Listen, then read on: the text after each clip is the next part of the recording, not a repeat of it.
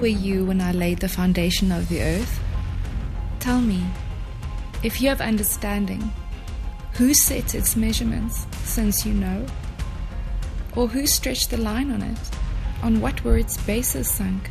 Or who laid its cornerstone when the morning stars sang together and all the sons of God shouted for joy?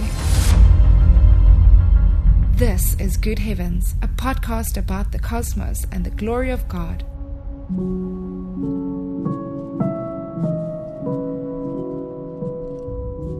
Greetings, Good Heavens family. Dan here with some quick updates on several recent discoveries by the new James Webb Space Telescope, which was launched on Christmas of 2021. So I'll just jump right in here. What Webb is finding is precisely what King David describes about the heavens in Psalm 19 namely that they are unceasingly declaring the glory of God, and that they are day and night pouring forth speech and knowledge. You might think of the James Webb Space Telescope as but a red solo cup, and the universe as all the combined oceans and seas on our planet. Every cupful seems to be revealing something extraordinary and never before seen by human eyes. I will link a summary of these findings in the notes of this episode, and what I'll mention here are just four of the mind blowing and extraordinary discoveries from the James Webb Space Telescope over the past year. I will put links to these images in the notes of this episode.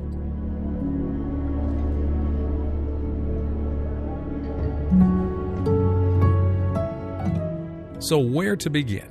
Let's talk about clusters of galaxies. But first, what is a galaxy? In very layman's terms, think of galaxies as islands of billions of stars surrounding a very hot, dense core called a black hole.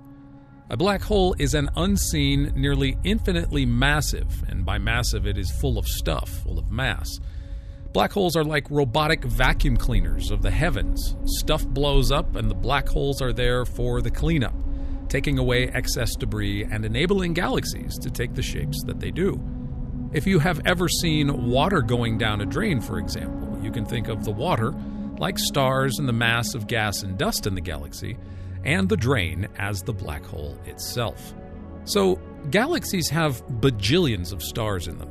No one has ever fully counted them. God's challenge to Abram still stands count the stars if you are able. Scientists can only estimate how many stars are in a galaxy, but there are bajillions of galaxies in the universe. Now, I say bajillions because even if I said billions or trillions, it's a number that goes far beyond our ability to really comprehend or imagine.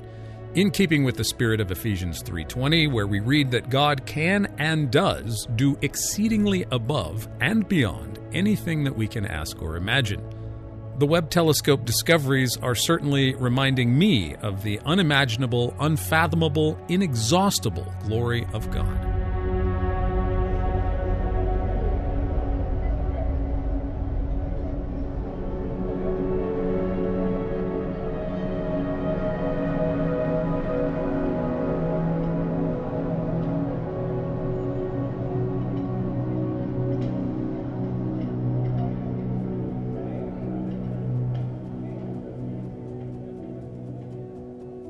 So, a recent pretty picture from the Webb brings all this glory down to Earth. In a cluster of galaxies astronomers call Pandora's Cluster, is a landscape image of some 50,000 galaxies, all shining in glorious infrared. Now, infrared light is not light that we can see with our eyes. It's invisible to us. I personally find the idea of invisible light as a fantastic analogy for the Christian faith. There is a light beyond this world that illumines our own. A light that has no need of the sun, a light that blinded Saul on the road to Damascus, a light that illumines the stars, that governs the day and night, a light that radiates from the bright and morning star himself. And with the proper lens of Scripture, we too can see this light in a way that condescends to our creaturely eyesight. But consider this image 50,000 galaxies radiating light, unable to be seen by the human eye. Now, why would God do this? Why would God make light that we can't see? Well, the simple answer is for his glory, really. Proverbs 25 2 tells us that it is the glory of God to conceal a matter. To search out a matter is the glory of kings. So great are the works of the Lord, they are studied by all who delight in them, writes the psalmist in the second verse of Psalm 111. So finally, God hides things for his glory and for our delight. Who doesn't like discovering stuff?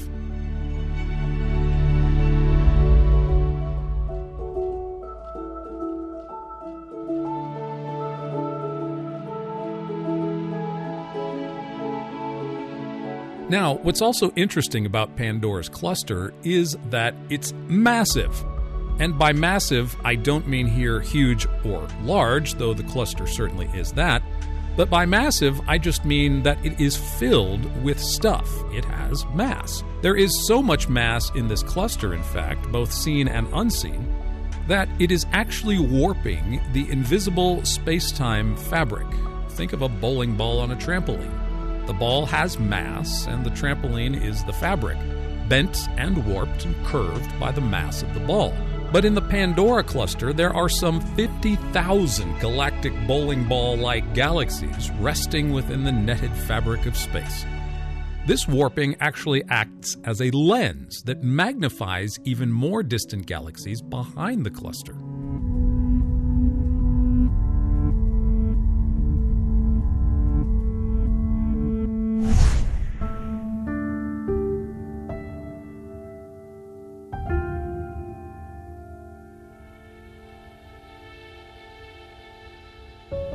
Now, it is perhaps a curious coincidence that the word for glory in Hebrew, kabod, has connotations of weightiness. Now, this weightiness is something like solemnity or severity or renown.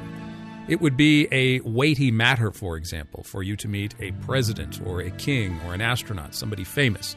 You would feel the weight of such an in person encounter and remember it. Now, the biblical word kabod has nothing to do with the scientific idea of mass, but weightiness in terms of the mass of cosmic objects is, I think, nonetheless, a fitting analogy to the weightiness of God's glory.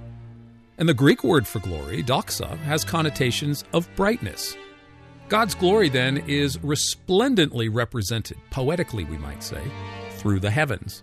The heavens are known throughout the world. They have renown. They are luminous and stunningly breathtaking. So God has demonstrated and declared his glory to everyone through what he has made in the heavens. As one astronomer said upon seeing the Pandora cluster in infrared light through Webb's lens, quote, "My first reaction to the image was that it was so beautiful.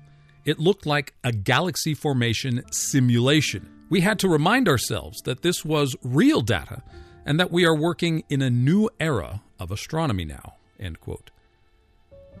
The image of these 50,000 galaxies in infrared light is so stunning, the astronomers had to remind themselves it wasn't a simulation.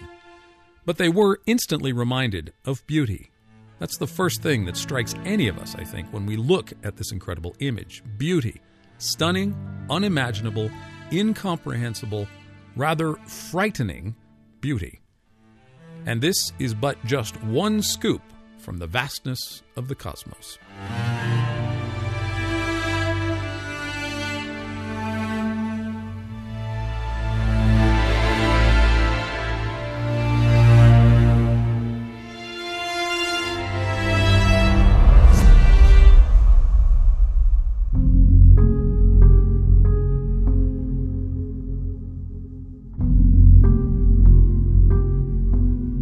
Here is another small scoop Planet VHS 1256b. So, when was the last time you heard the acronym VHS? No, this isn't a videotape from 1993, but an exoplanet, the name of an exoplanet which orbits a binary star pair. Think Tatooine and Star Wars. VHS 1256b is an exoplanet that is four times the distance from its host stars than Pluto is from our Sun. Webb has spotted some cloud features in this planet, which included traces of silicate dust particles. Think really superheated sand or dust grains from a volcano. Scientists also detected clear signatures of water, carbon monoxide, and magnesium in the planet's atmosphere.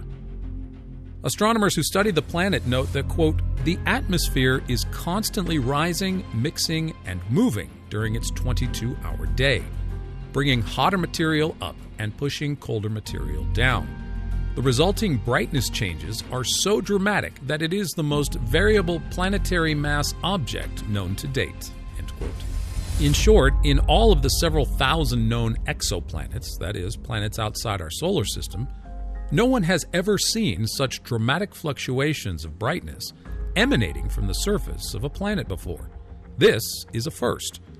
Now, no one really knows what's causing such dramatic light shows, but of course God does. He is the Father of lights, the Bible tells us, with whom there is no variation or shadow of turning. He can and does turn our darkness into light, for the light and the darkness are alike to him. He is the light of the world, the bright and morning star, the Sun of righteousness, our sun and shield. This small planetary discovery reminds me that while science may at times seem like it knows virtually everything there is to know about the universe, along comes a solitary wanderer with a never before seen light show in its cloud tops and befuddles our imaginations. This is not to say we'll never know, but it is to emphasize what the preacher says in Ecclesiastes, namely that God, quote, has made everything appropriate in its time. He has also set eternity in their heart, without the possibility that mankind will find out the work which God has done from the beginning even to the end. End. In other words, man can know something about what God has done, but God has reserved the right to be the only one who knows everything. Our knowledge of the heavens will never be exhaustive. That doesn't mean we can't explore them. It just means that God is the only one who will ever know everything about them. Despite our best technologies and data interpretation, cosmic mysteries will remain until Jesus returns. As the apostle Paul joyfully proclaims at the end of the 11th chapter of Romans, quote, "Oh the depth of the riches both of the wisdom and knowledge of God." How unsearchable are his judgments and unfathomable his ways. End quote.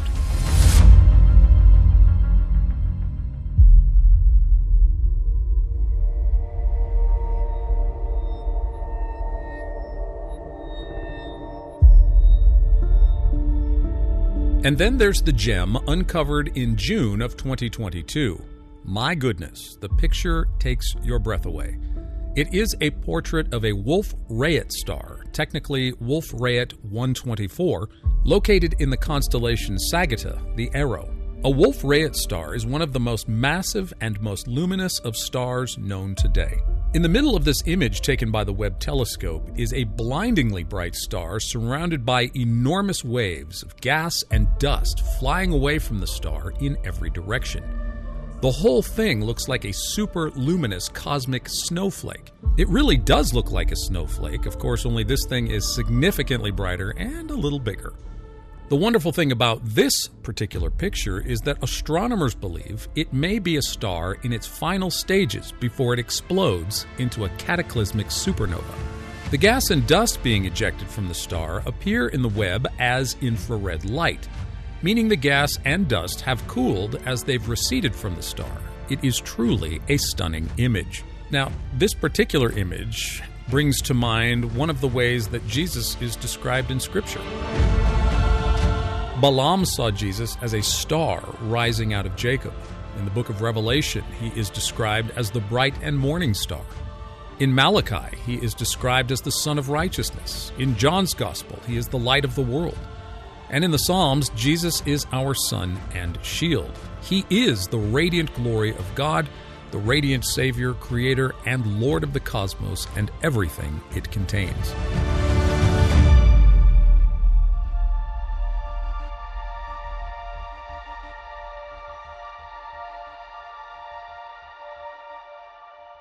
Like Webb's snapshot of what may very well be the final stage before a star's spectacular death, the Gospel accounts of Jesus give us a portrait of God's glory in Christ before and after his death. The light of Christ is the light that enlightens every man, and despite the world's contempt of him and the otherworldly light of his truth, which shines in the darkness of this world, The darkness neither understood nor overcame Christ's light. They put him to death, but his death and subsequent resurrection became the centerpiece of human history. More luminous and more powerful than the most massive supernova explosion, more weighty and glorious than the universe itself.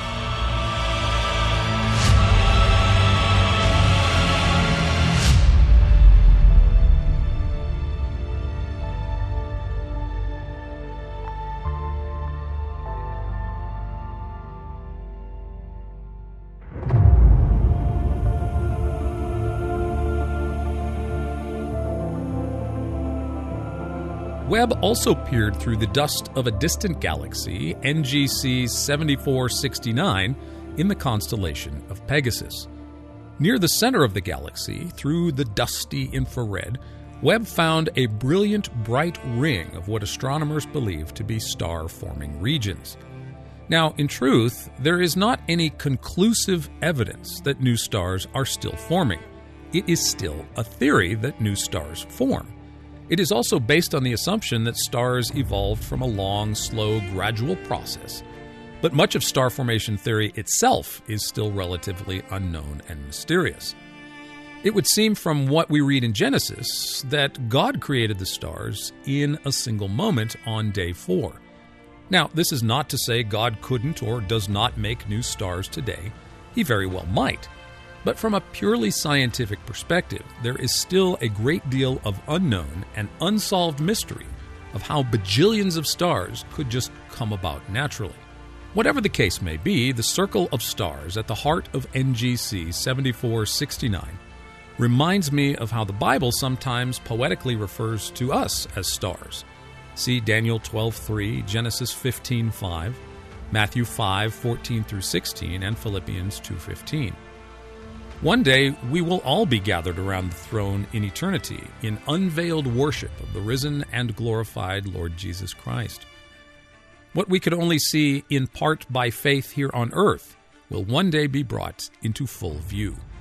Now, truly contemplating what God's glory revealed to us in eternity will be like is honestly not a little frightening, and gives me a sense of my own unworthiness and sin. But our acceptance in the Beloved, however, is not because of what we have done, but because of what the Lamb of God has done for us.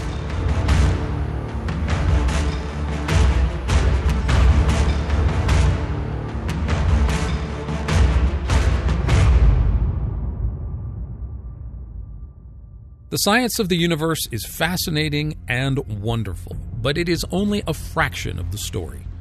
Science cannot finally keep up with the silent speech and knowledge that is daily and nightly pouring forth from the heavens above. Nor, tragically, does science acknowledge the one who created it all.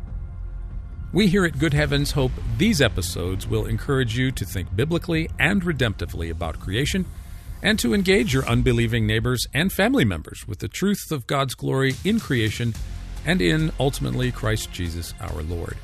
If there is an astronomy or cosmology topic you'd like to hear Wayne and I discuss, just drop us a line at psalm1968 at gmail.com. That's psalm1968 at gmail.com, and Wayne or I will get back with you, and we will probably likely, if it's a good topic, cover it in an upcoming episode. For Good Heavens and Wayne, I'm Daniel Ray. Soli Deo Gloria.